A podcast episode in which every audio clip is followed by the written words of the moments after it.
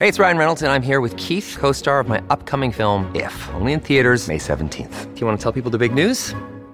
All right, I'll do it. Sign up now and you'll get unlimited for $15 a month in six months of Paramount Plus Essential Plan on us. Mintmobile.com slash switch. Upfront payment of $45 equivalent to $15 per month. Unlimited over 40 gigabytes per month. Face lower speeds. Videos at 480p. Active Mint customers by 531.24 get six months of Paramount Plus Essential Plan. Auto renews after six months. Offer ends May 31st, 2024. Separate Paramount Plus registration required. Terms and conditions apply if rated PG. Hello, everybody. This is Marshall Poe. I'm the editor of the New Books Network. NBN listeners like to read books and buy them. So we thought we'd tell you that right now, our friends at Princeton University Press are having a remarkable site wide sale. You can get 50% off books, including ebooks and audiobooks, with the code 50, F I F T Y, at checkout until May 31. You can save some real money on Princeton University Press books. I encourage you to go there and check it out. Welcome to the New Books Network. I'm Caleb Zakarin, assistant editor of the New Books Network, and you're listening to New Books in American Studies. Today I'm speaking with Kevin R.C. Gutzman, professor of history at Western Connecticut State University, about his new book, The Jeffersonians. Kevin's book is a detailed exploration of the Virginia dynasty, encompassing the presidencies of Jefferson, Madison, and Monroe from 1801 to 1825. Kevin, it's great to have you on as a guest of the New Books Network. Happy to be here, Caleb. Uh, you know, first, you know, before getting in and talking about the book, I was wondering if you could just tell us a little about yourself and your background. Well, I'm an Army brat. I'm the son of two parents from Idaho, northern Idaho, which is very remote country. I've lived in 12 states and one foreign country, or maybe two, depending how you count the District of Columbia. And I am now a professor of history at Western Connecticut State University, where this is my 21st year. Book we're going to be discussing is my sixth book. Most of them, four of them, are on the same general topic of the founding of the United States and early constitutional history. And I'm wondering, you know, with this particular book, why did you choose to write it? Well, uh, boy, that's an interesting question. I have written a biography of James Madison that's focused on his life as a constitution maker. I wrote a dissertation, which later became a book on Virginia in the Revolutionary period. And my most recent book before this one was about Jefferson and not it's not a biography. It's not about his political career. It's about his political program. So it has five chapters each of which is about one of his chief political principles and it shows how they flowed through his life how they affected his political performance and when i finished all that i had done reading that led me to the question well why isn't there a book about jefferson madison and monroe as presidents? We've only had two occasions in American history when we had three consecutive two term presidents. One was Clinton W. and Obama. Clinton was kind of a moderately conservative Southern Democrat. Uh, w was a neoconservative Republican, and Obama was a left wing Democrat. One was from the South, one came from New England aristocracy, and one was from Hawaii by way of, at least on his father's side, by way of Kenya. So the three of them had basically nothing in common. On the other hand, Jefferson, Madison, and Monroe were all Jeffersonian Republicans. They were all from Virginia. Jefferson and Madison were each other's best friends in the world, and Monroe had been, before he became president, Jefferson's law student and Madison's Secretary of War and Secretary of State. So I thought, well, there hasn't been a book on these people as presidents pursuing a common program, which I think they did for 24 years. And essentially, they implemented the whole thing. So, why not write about that? It's an interesting subject. That's the answer. When people think of uh, early America, I oftentimes think that the you know the state that they oftentimes think of is Massachusetts, obviously because uh, largely due to like the Boston Tea Party and just the you know the, the memorable uh, battles. But you know you really point out how central Virginia was to the early uh, American politics. So I was wondering if you just talk a little bit about Virginia, Virginia politics, what the culture and economic life was at the time, and why it is that four of the first five presidents were able to come from the state. Well, of course, Virginia is the oldest state. It was the first British colony in the world, first English colony in the world, and it extended when Jefferson's presidency began all the way to Minnesota. It used to include the whole Midwest, besides West Virginia and Kentucky. So, during the Revolution, it provided much, a highly disproportionate share of political leadership. Peyton Randolph was president of the Continental Congress. George Washington, of course, was commander in chief of the Army. There were other important Virginians in the Congress and in diplomatic posts, notably from the Lee family. Um, so it was obvious to people that the most populous, most extensive country was going to have a disproportionate say in what kind of political decisions were made. And besides that, after the Constitution, the federal Constitution was written and ratified, basically everybody agreed that George Washington would be the first president. Of course, he was from Virginia, so that was the way things began. And uh, Jefferson, uh, Jefferson's party made a clear case that it had been a mistake to elect John Adams. That's what they persuaded the electorate of. And once Jefferson was elected, it didn't seem that there would ever be an end to this. I think actually, though, that James Monroe, the third of these fellows, thought there had been Virginia presidents enough. And one sign of this is that he didn't appoint anybody from Virginia to be in his cabinet, which meant there wasn't going to be anybody who was an obvious Virginian successor to him. So we're going to have a f- quite a few years before there's another Virginian elected president. And during John Adams' uh, tenure, uh, you, you, describe how factionalism uh, and, and there was incre- you know the, the, sort of the birth of of uh, political parties occurred. Uh, can you talk about what the the battle lines were uh, in this initial after the initial founding? Well, the main division ended up being over Secretary of Treasury Alexander Hamilton's financial program. Congress, in creating the Treasury Department, said that the first Treasury Secretary should provide Congress with proposals for a financial program that Congress ought to follow. There was just nothing, it was a blank slate. So Hamilton did that, and logically, he used as his model the most successful, wealthiest country in the world, Britain. Well, a lot of people thought, you know, we just fought a revolution because we didn't want to be like Britain. And now Hamilton talks openly about assimilating our country to the example of the British. So the first party in the United States, the first national party, was the Jeffersonian Republican Party, which was founded to oppose Alexander Hamilton's program as Treasury Secretary. And then the second party was founded by Hamilton to support Hamilton's program as Treasury Secretary. And that ended up being essentially what the dividing line was. But of course, there also were kind of social elements to this too. In most of the states, the people who were more prominent tended to be Federalists, and the people who weren't tended to be Republicans. So that was not true in Virginia, of course, but it was true in most of the states. So that's that's kind of a general outline of the way the party breakdown looked in the 1790s. You highlight this uh, this quote from Jefferson in his first inaugural inaugural address in 1801, where he says, "Every difference of opinion is not a difference of principle. We are all Republicans. We are all Federalists." What was so significant about this remark? Well, actually, apparently, people who were present when he said this gasped. They were shocked. Why? Because it seemed to indicate that there was less substance to the, the party differentiation than there had been. And what Jefferson Jefferson actually didn't like the idea of parties. He didn't like that there should be this kind of divi- social division. He said elsewhere that people would in the 1790s old friends would cross the street rather than say hello, right? And and he wanted that to come to an end. So let's stress what we have in common instead of stressing what divides us.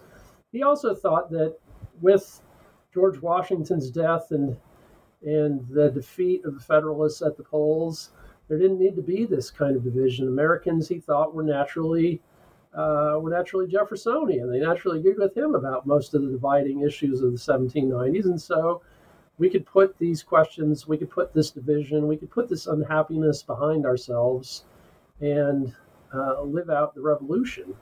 We're all Republicans, we're all Federalists, we all think people who make important government decisions should be elected, and we all think there should be a union of the states. So that's that's what being American uh, is centered on. Can you describe what Jefferson's presidency was like? Uh, obviously, there's a couple really significant events like the Louisiana Purchase, but what was the uh, the, the, general um, you know the, the general experience like for people living under Jefferson? Well, if you lived in Washington, you probably wished you didn't. because nowadays we hear people refer to Washington or people who live in Washington and work in Washington as quote unquote the swamp. But the reason why this term is used is because originally Washington actually was put where there had been a swamp. And if you wanted to travel from the neighborhood around the president's house, as it was called until Theodore Roosevelt's presidency, to the Capitol, you had to pass a swamp. You had to pass through or around it. And so you'd rather not be there if you weren't in Congress. Now, fortunately for people who were members of Congress, Congress only met for, met for a few months a year, which meant you didn't actually have to live there to be a congressman most of the time. People didn't like that. On the other hand, um, after the revolution, um, American trade uh, was kind of revived and Americans were prosperous. They were paying down the debt. The only problem the Jeffersonians had with the federal government was it had decided to spend some of tax money on military preparation, and they thought this was excessive. And Jefferson said in his first inaugural address that one of his principles was going to be that government shouldn't take from labor the bread it had earned. But of course, the implication was that the Federalist government had been taking from labor the bread it had earned, and this was going to stop. That was one. That was one dividing issue. So the Jeffersonians thought, he said, that Americans' government was understood by Europeans to be weak, but it actually was strong. In fact, it was stronger than any other because it was the only government in the world which, if threatened, could count on the people to rush to the flag to defend it. And of course, in Austria or in, in Prussia or in Russia, people had to be forced into the army. In Britain, people had to be forced into the Navy. And this was not the way in the United States.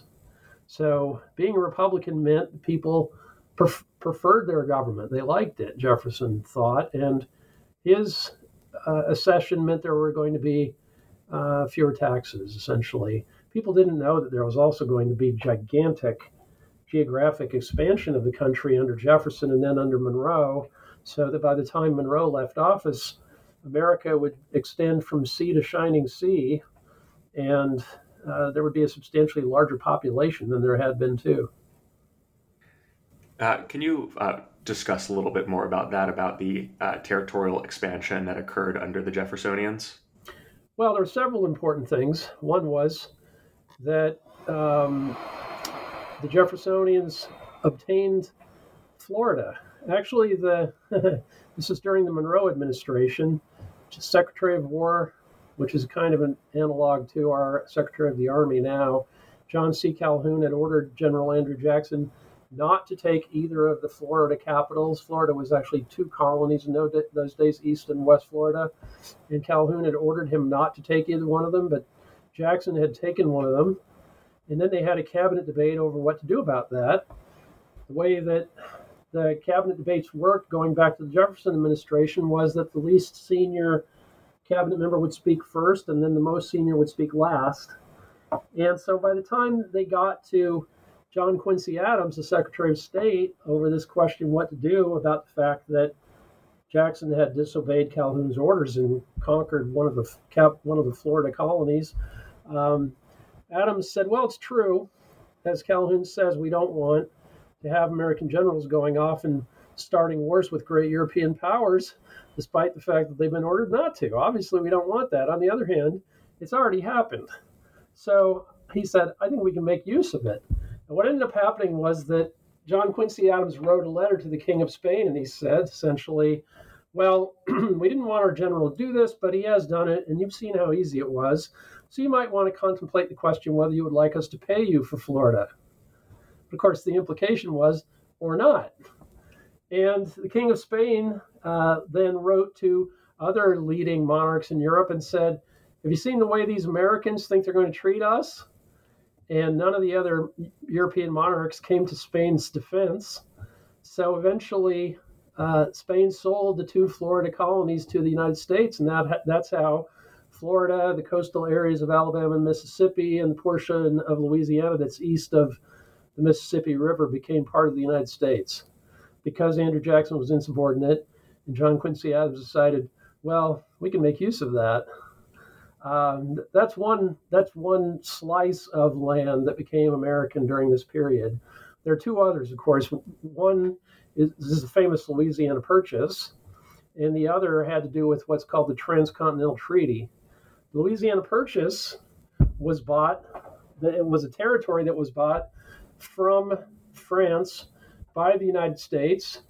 Um, the American minister to France was a fellow from um, from New York named Livingston, and he had worked out a deal with the French foreign minister over this question of buying the Louisiana territory. Actually, common story is that he and James Monroe worked this out, but Monroe arrived in France after Livingston had already made the agreement with the French.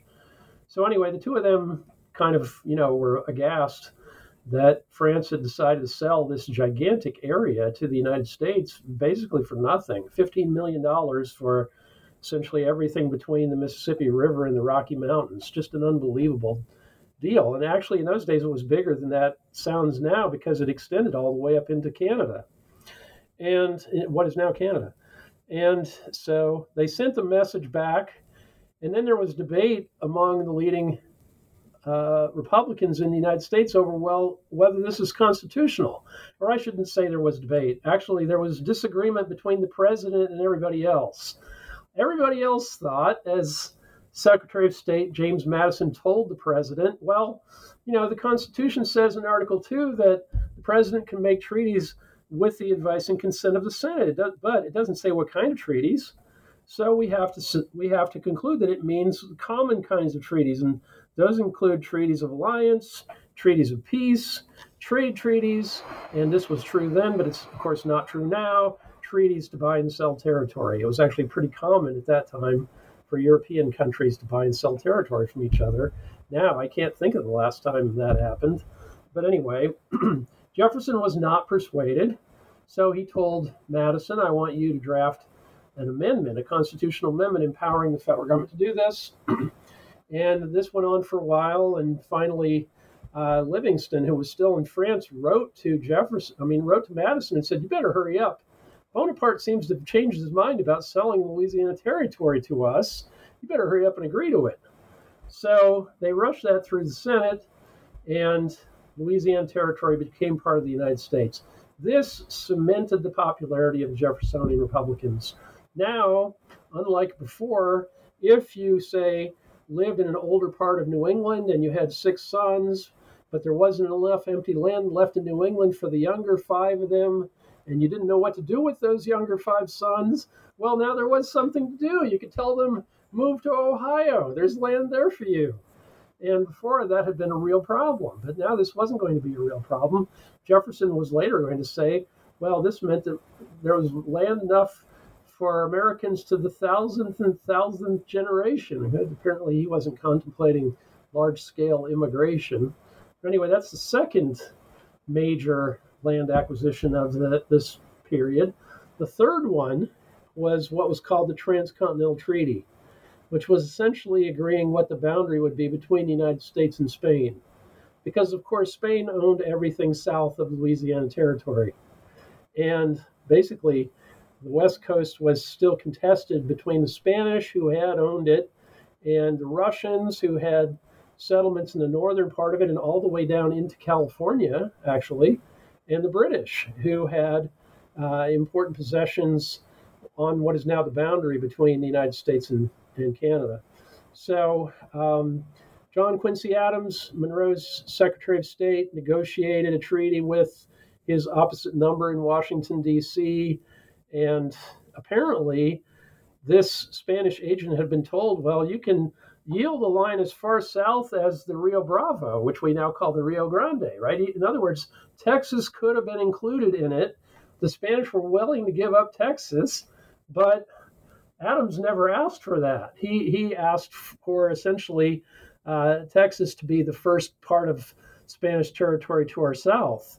So, still, this was a gigantic uh, territorial acquisition anyway, and America now had a, a possession on the Pacific coast for the first time. So the United States were going to be a great power eventually. Everybody in Europe could see that. People knew that. And why was that? It was because these providential looking land acquisitions had occurred during the uh, during the Republican dominance of the executive branch. And one thing they meant was that the Repu- the Federalist Party just was done. It was kaput. By the time Monroe was reelected in 1820, he got all but one electoral vote, and the, and the person who voted against him was actually a Republican governor from New England, right? He said the reason he voted against Monroe was he just didn't think Monroe had the right personality to be president, right? It wasn't because he was a Republican. That governor, William Plumer of New Hampshire, he was a Republican too. He, but he didn't think Monroe ought to be the president. So uh, you might say to some extent, the popularity of the Republicans was fortuitous as were some of these land acquisitions. And if you did say that, I couldn't really argue with you. They were at the in the right place at the right time, or maybe Andrew Jackson was insubordinate at the right time, or maybe the Spanish decided they wanted some money. Or Napoleon decided I'd rather fight the Germans than fight over some possession in Louisiana, or you know, these things happened, and the Jeffersonians took advantage of them. Not that they were really brilliant. Um, really brilliant acts of theirs, but they were kind of what they had in mind for the long term. The people like Jefferson had thought that ultimately the United States would own all of North America. In fact, he at one point Jefferson said, "Why not have a federal republic all the way down to Tierra del Fuego?" Right. So he thought North and South America could be one country if they were governed federally. That is, if they had a central government whose duties were basically defending the other, defending all the states and um, providing a common money supply and letting them have local self government at the state level, which was really the way Jefferson thought the American government ought to work too.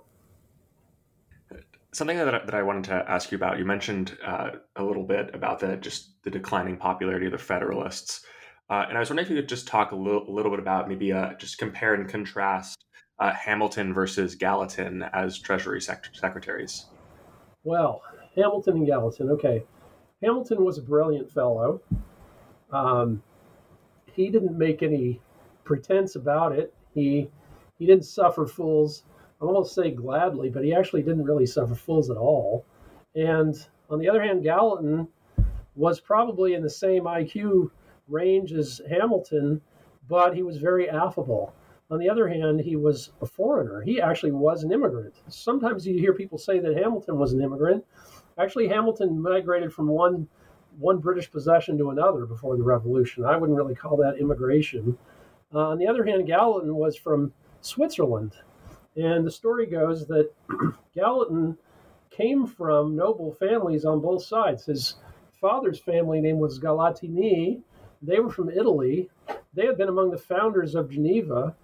And in fact, Gallatin had five ancestors, and I use the word ancestors technically, right? Direct ancestors. He had five ancestors who had been uh, chief executive of Geneva. And on the other hand, his mother's maiden name was Du Durozy, which means she was from French nobility. But when Hamilton, when uh, Gallatin uh, was in his late teens, he had been through the best schools Switzerland had to offer, which were better than any in America, of course. And one day he just announced, hey, I don't like Switzerland. It's boring. There's nothing to do here. I think I'm going to move to North America. And actually, he had a friend from school who, with whom he was going to do this. The two of them were going to take a long adventure. They were just going to travel to North America. They were going to take some slight amount of money with them and come here. And that's what they did. so Gallatin ends up teaching French at Harvard for a couple of years you can kind of imagine he doesn't really know English. I guess he's learning it by teaching French. And um, his friend is d- doing kind of odd jobs. They moved around a couple of times, and ultimately, Gallatin settles. It, he thinks he thinks Boston is boring, so he settles in Western Pennsylvania. Yes, people who think Boston is boring settle in Western Pennsylvania. So he settles in Western Pennsylvania, and he's a young man. He he ends up being involved in kind of tangentially involved in the Whiskey Rebellion. And as the story goes, when Hamilton got out to Western Pennsylvania with the federal uh, forces who were going to put down the Whiskey Rebellion, he had Gallatin's name on a list of people he was going to arrest and have tried for treason. Gallatin, though he didn't ever succeed in arresting him. Meanwhile, the people in Western Pennsylvania really liked him. He had he had written a statement on behalf of some of the whiskey rebels, and then eventually he got elected to the state legislature from Western Pennsylvania and worked his way up through Pennsylvania politics. That he finally ended up in Congress. One thing that was notable about him in Congress is he was the one person who could argue finances with Hamilton. So they would, he was the one Republican who knew anything about it. In fact, um, one time I was doing research in what used to be called the Virginia uh, Historical Society. It's now the Virginia Muse- Museum of Culture and History in Richmond. And I came across a letter from a famous Virginia senator from the 1790s to the 18 teens. He's called John Taylor of Caroline. And Taylor was saying in this letter, at one point, I don't really understand how banks work, right? So that was one of the secrets of the Jeffersonian Republicans is they didn't really understood how understand how banks worked. But Gallatin understood how banks worked, and he knew how the government worked, and he knew how the, economics of the government worked, and he didn't agree with Hamilton about the way the government worked, and so he ended up being a very prominent critic of Hamilton in Congress. Hamilton, of course, eventually in 1805, I think, resigns. Uh, maybe it's a little later, but anyway, in the second term of the Washington administration, Hamilton resigns his position and goes back to New York to work in law to make money because he didn't inherit anything.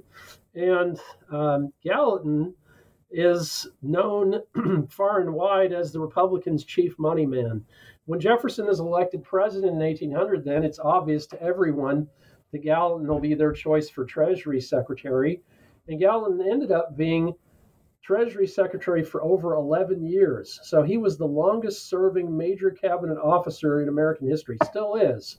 So you take the Defense Secretary, the Treasury Secretary, um, I guess the Attorney General, right? He he's the longest serving of these people ever in American history, over 11 years, and uh, very good job he did of it too. In fact, you often will hear libertarians say, well, they really like Andrew Jackson because, for one thing, while Jackson was president, he paid off the federal debt. Well, yeah, it's true that Jackson happened to be president when the federal debt was paid off, but it actually was paid off in exactly the day that Hamilton, I mean, that uh, Gallatin's program for paying it off contemplated.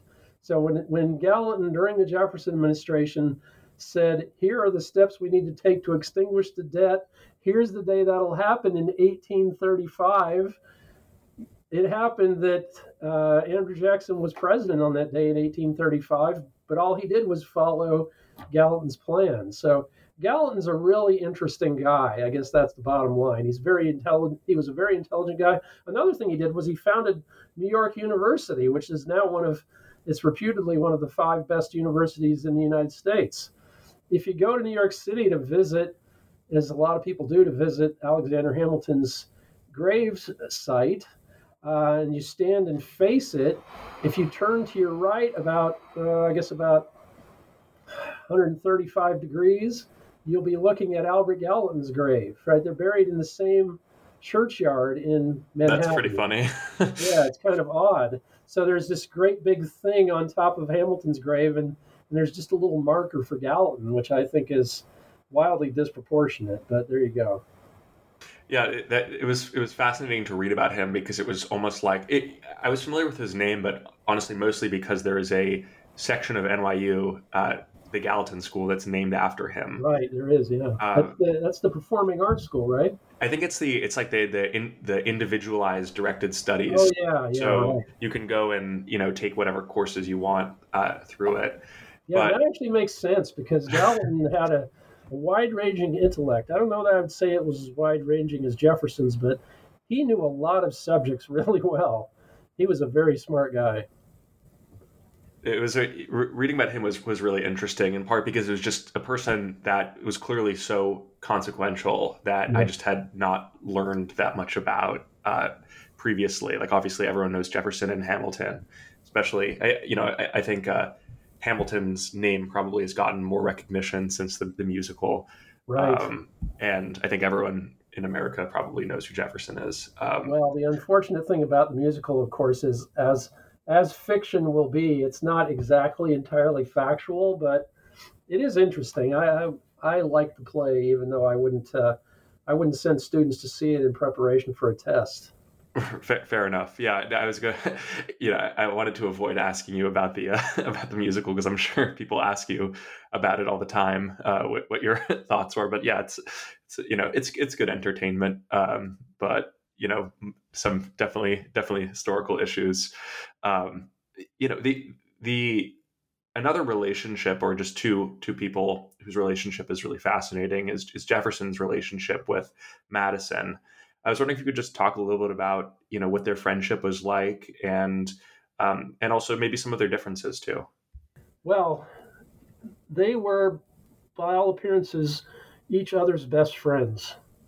So they had quite a lot in common. Of course, they both devoted most of their lives to government service and uh, to building the new United States each of them had a clear idea of what the United States ought to look like, and those visions of the new United States overlapped considerably. I wouldn't say they were exactly the same, but they were they were very similar. So, uh, if anything, when it came to the structure of government, which was Madison's chief concern, that, that is, we've talked about. I as I recall, three people who had very wide ranging intellects and were very bright.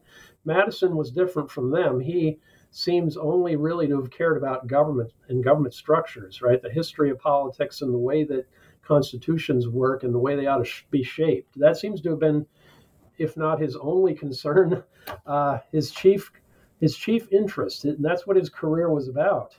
Um, Jefferson, on the other hand, we've already said, had just he would become interesting in something, and then soon he would be one of the world leading experts on it. It's amazing.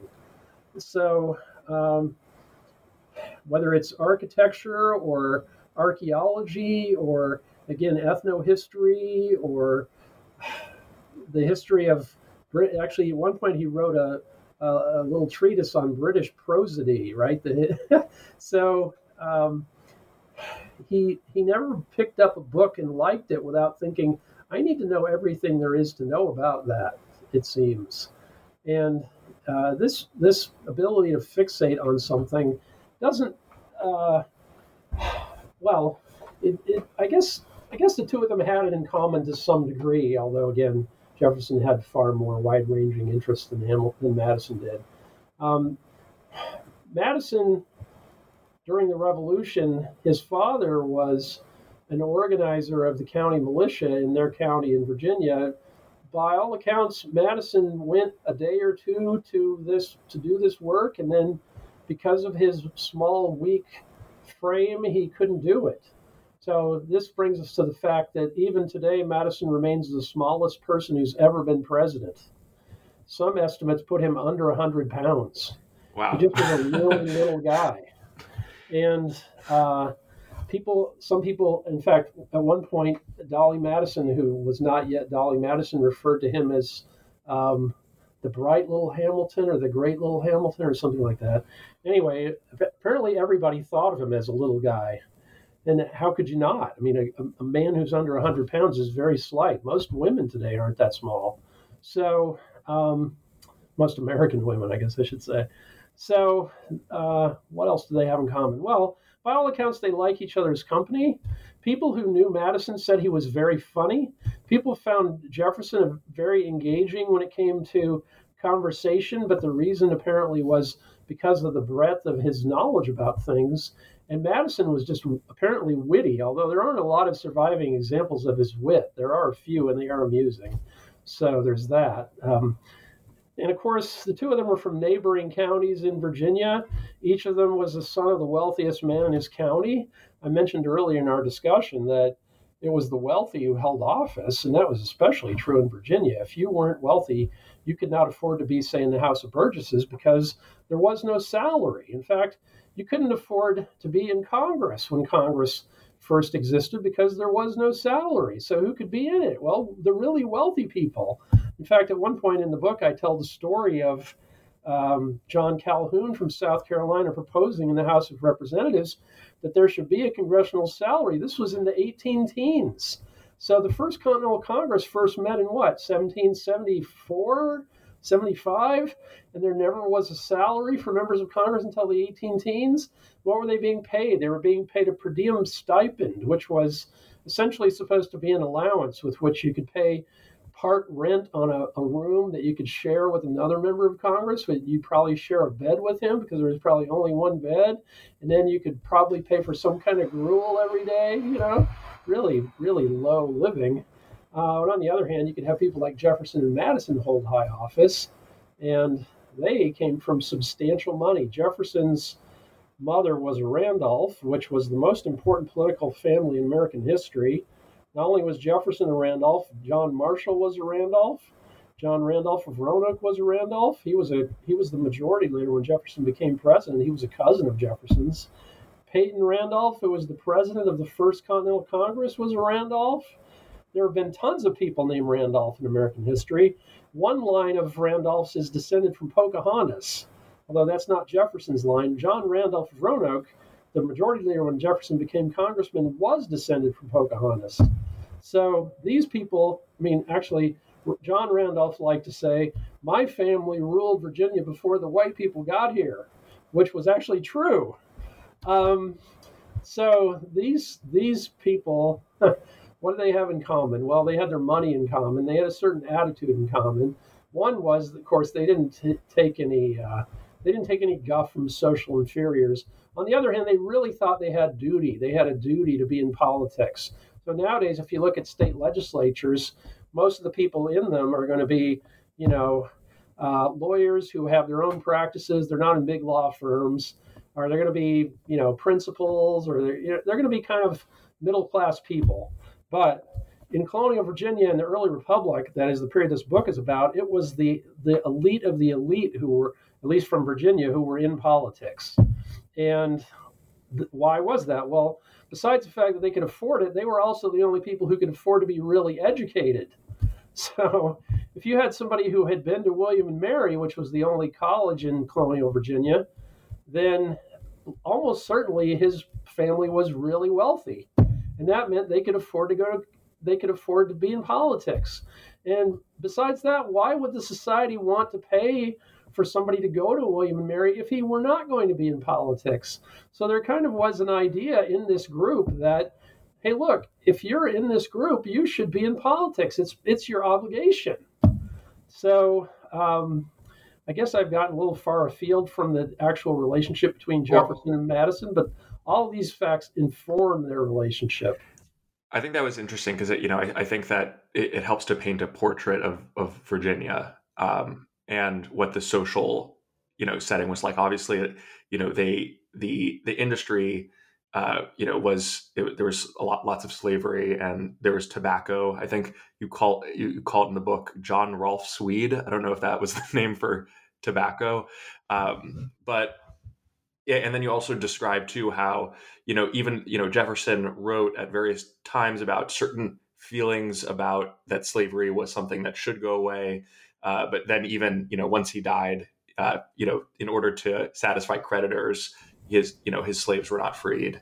Um, yeah, well, there, actually, there was a point at which he wrote to a friend, "When my crop comes in this year, I'm going to make provision for my slaves." And then the Virginia economy collapsed. Land values fell by two thirds. So if you think today of any farmer, if land values in his in his county fell by two thirds, he would probably be technically bankrupt, right? And that's the position Jefferson was in.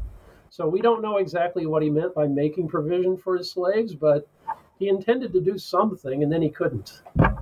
It it seems you know like Jefferson. Uh, he's is interesting in the sense that it's like I don't know. Would you consider him a, um, a, a, you know he, he was he wasn't very good when it came to managing his money, even though he was very wealthy. It seems no, I don't like think he really cared about it.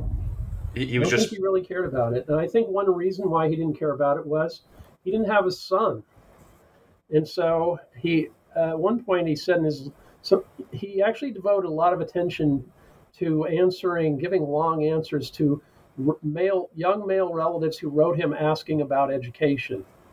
So before he became the fa- father of the University of Virginia, he had given a lot of thought to how a young man ought to be educated.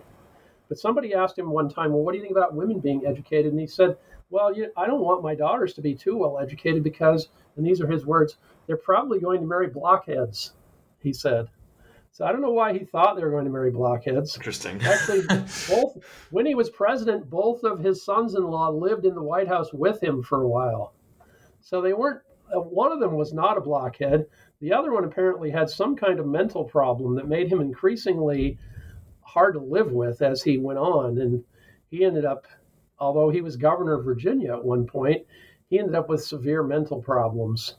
So anyway, um, maybe Jefferson would have husbanded his resources differently if if he had had a son who was going to inherit. That was my what my point was going to be. But of course, if that's true, then we can blame him for not being more careful about making provision for his slaves. Um, he didn't actually leave us any kind of record of what he was thinking about that general question.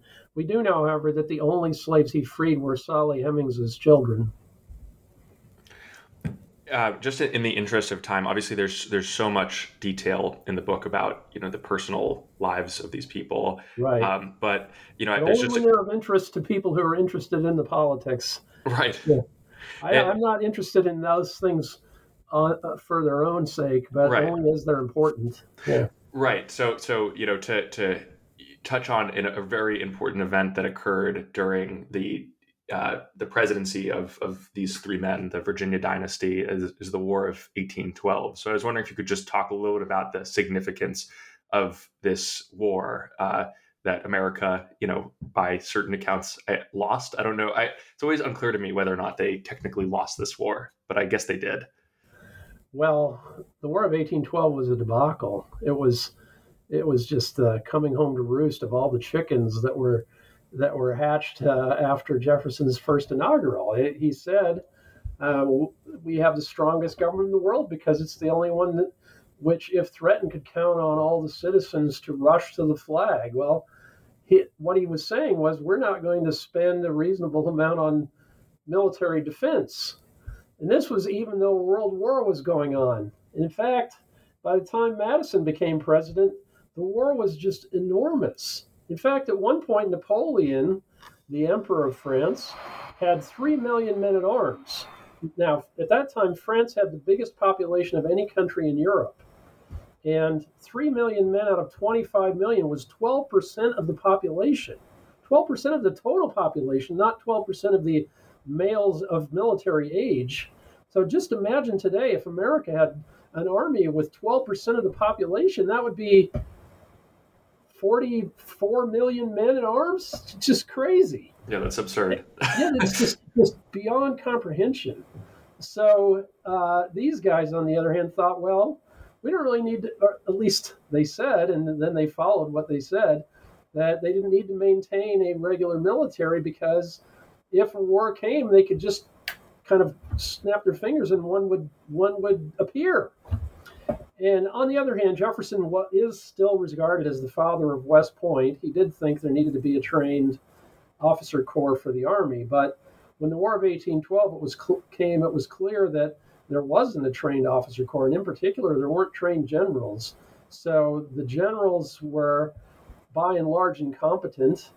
One reason why Andrew Jackson stood out was that he wasn't incompetent, um, but there were just a, a number of people who were in command of forces who were incompetent.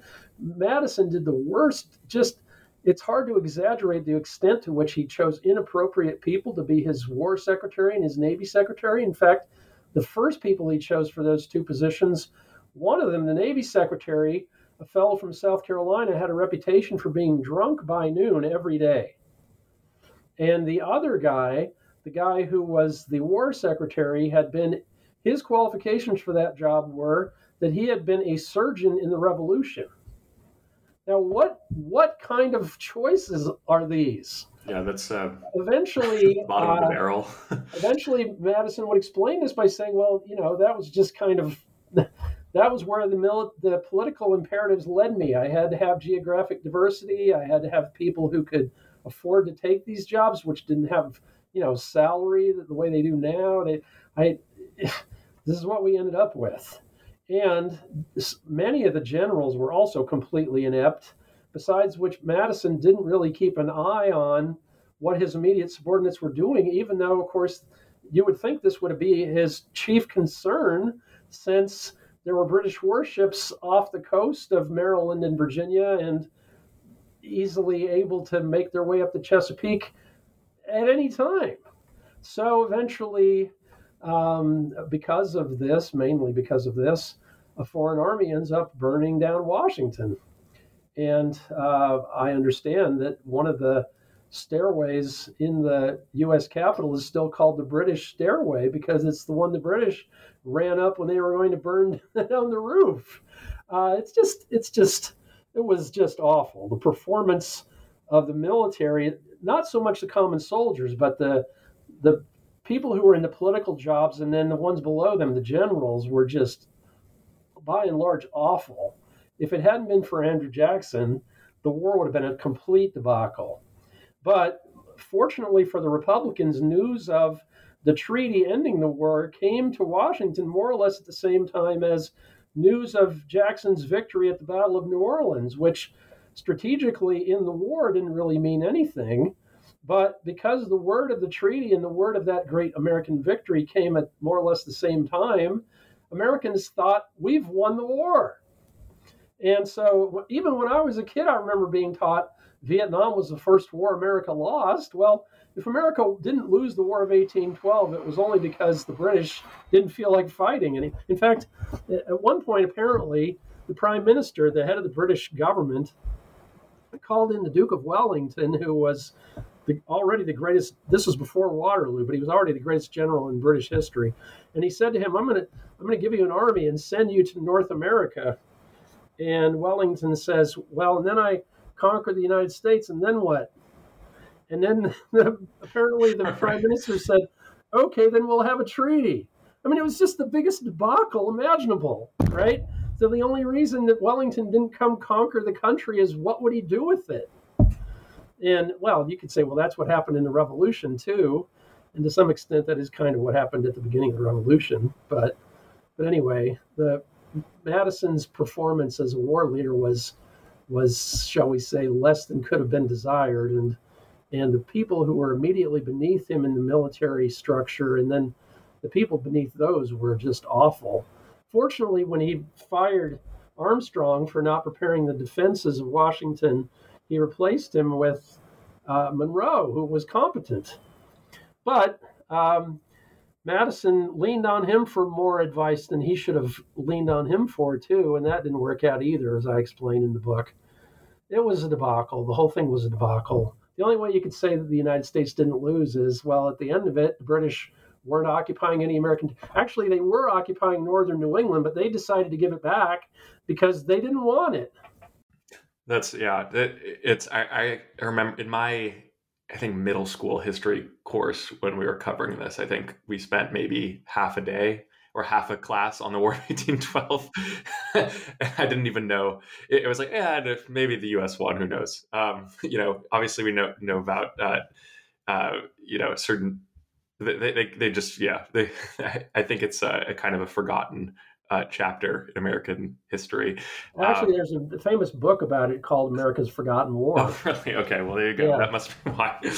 Um, it, you know, in the in the interest of time, we won't you know have that much time to cover Monroe. But I was wondering if there's there's anything about Monroe's presidency and you know the degree to which he was uh, you know uh, showed a continuity between Jefferson and Madison and the uh, the Republican uh, sort of ideas or you know non-federalist uh, approach to, th- to things. And if there's anything also just about the virginia dynasty as a whole that you think is is interesting for listeners to say before they go and pick up your book to to read read about it? Well i do think it's a mistake to think of monroe as something else. He thought of himself as a republican and people thought of him as a republican. His program was republican. So um, he I mentioned before he had the idea there shouldn't be another Virginian president. He wanted not to have parties, which was something that Jefferson had envisioned in his first inaugural address, right? That Americans should just be Americans, that we should all be friends. We're, being common citizens should mean that we have something in common, he thought. And that was what Monroe thought.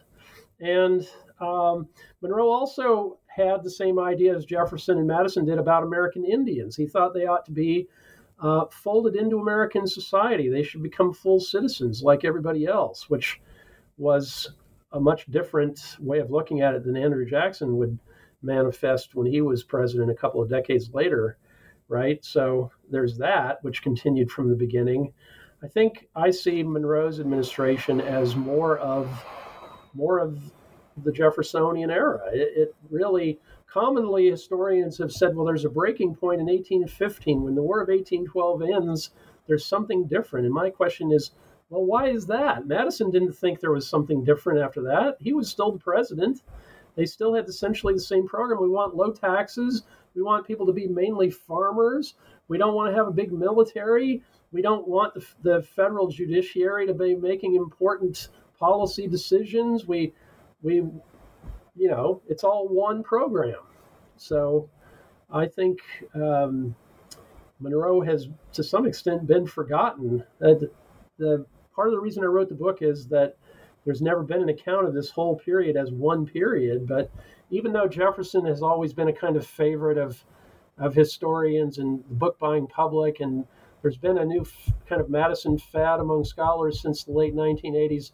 Monroe has been kind of forgotten, and I think that's a mistake. I think the end of the actually the way Madison's presidency ends is with the bonus bill veto message, where um, according to John C. Calhoun, who's one of the two leaders of the House of Representatives by then, uh, he went to see President Madison on Madison's last day in office because he had heard that Madison was going to veto the bonus bill. He was going to veto a congressional bill providing for construction of roads, canals, and bridges throughout the country. And he said to President Madison, well, why are you vetoing it? And Madison said, well, because it's unconstitutional. There's nothing in the Constitution that gives the federal government power to build roads, canals, and bridges throughout the country. And Calhoun said to him, well, if I had known that was your opinion, I wouldn't have given, you know, your your friends in Congress wouldn't have given you this this bad duty to perform on your last day in office. And then Henry Clay came to him the same day and said, well, why don't you just leave this on the desk for your successor to consider, thinking that he would sign it? And Madison said, well, because it's unconstitutional.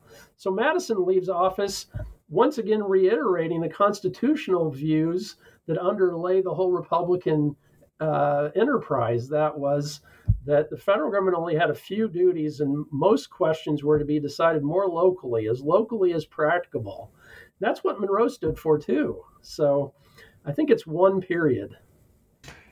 What do you see as the legacy of the Virginia dynasty today? Uh, and w- w- is there anything that you think that you know is of particular importance for people to remember or to learn about that that might be forgotten? Like might be from your answer that you know people should should study Monroe more. Um, but I don't know. Do you have an answer to that? Well, my re- my immediate uh, preceding book was called Thomas Jefferson Revolutionary, and it was a book. It was not a biography of Jefferson. Instead, it was a book about Jefferson's political principles. And the first chapter, the longest chapter in the book, was about federalism. The idea that um, only a few powers had been delegated to the central government, and the rest had been left in the states. And then Jefferson said in correspondence if it came to a conflict between the federal government and a state, of course, I'd favor a state. But he said, if it came to a conflict between a state and a county, I would favor the county. And then within a county, if there were a conflict between a county and a ward, I would favor the ward. And why did he say that? Because he thought most people couldn't be like him president, vice president, secretary of state, governor, minister to France. But if you had a decentralized government, the average Joe or Jane could shape her life more than if the government were centralized. And this seems to be a principle that's very important to people in America 200 years ago. It's it's the main principle of this main party, and and on the other hand, today it seems to have been totally forgotten. Uh, people think uh, that government government decisions ought to be made in Washington, and And if you say they're not going to be made in Washington anymore, we'll go out in the street and protest. No, we want not to be able to make decisions by voting. No, we not we want not to have these things be decided locally. No, we want some small band of people in Washington to make all of our important decisions. So that you said what's been forgotten. Well, that's one thing that's been forgotten. The idea that it should be a republic, not some big empire with a, a capital on the Potomac